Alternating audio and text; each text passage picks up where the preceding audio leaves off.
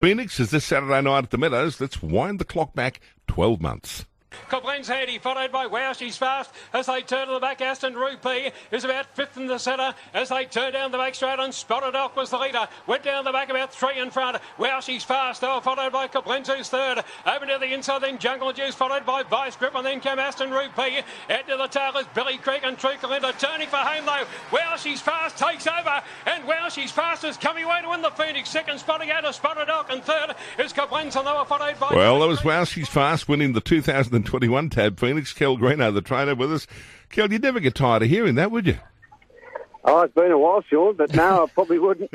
you would, I reckon, you wouldn't mind hearing it again this weekend, just with a slightly different uh, description. Yeah, that sounds good, Matt. It, uh, that'd be a dream come true. Uh, I've got to ask, Cal. Um, I mean, two months ago, she was the talk of the town. She was the biggest name in greyhound racing. She was on a big winning run. Um, I guess in some ways, uh, things have evened out across the landscape over the last couple of months, and she's struck quite a bit of bad luck in a few of her races as well. How is she going right now compared to when she won 12 months ago?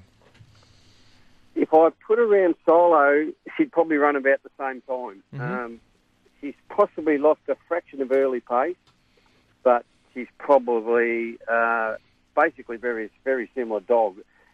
She's when she's sort of got into trouble, it's been a dog running off from the inside and cleaned her up. So I guess you can't change that.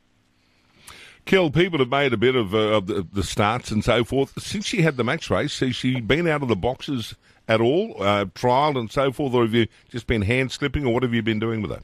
Yeah, look, I gave her a run out of the boxes uh, last week at the Meadow, Sean, and um, and it wasn't a great first split, but the second split was brilliant. She's got a brilliant second split all all the time, and um, look, she hasn't lost any of that. It's just you would like her to go a fraction quicker early, which her in the picture early without getting into trouble, and that's the main thing in grain racing. You want to go up near the front and hopefully get near the lead.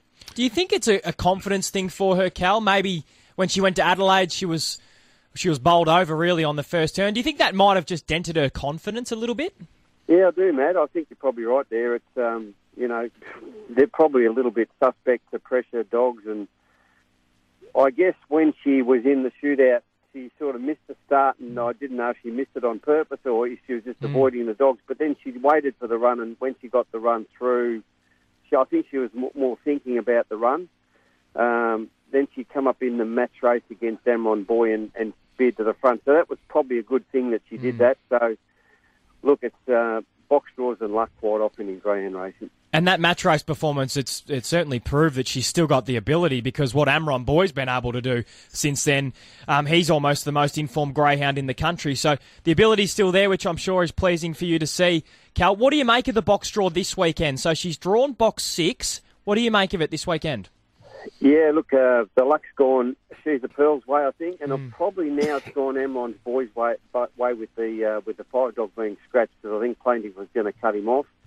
Um, now Zippy Tesla's gone in; it's not going to bother him. Uh, it depends who gets the run through, I guess.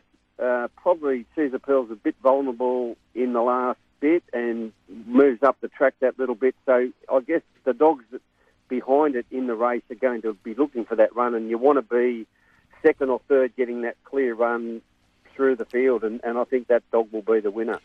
Kel, when you look at the, your draw from the six and look at the dogs either side, uh, are you hoping that basically she'll get a nice clear run to that first turn?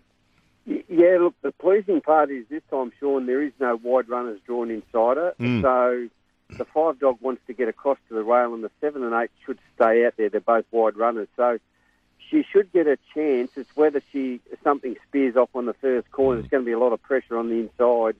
Whether something spears off and cleans her up, or whether she gets the run through, it, it indicates our chances or not. But seriously, you'd rather be in front on the bunny, not worrying about all that mm. if, if, you had a, a choice in greyhound racing. With all that speed inside, there, there could be a.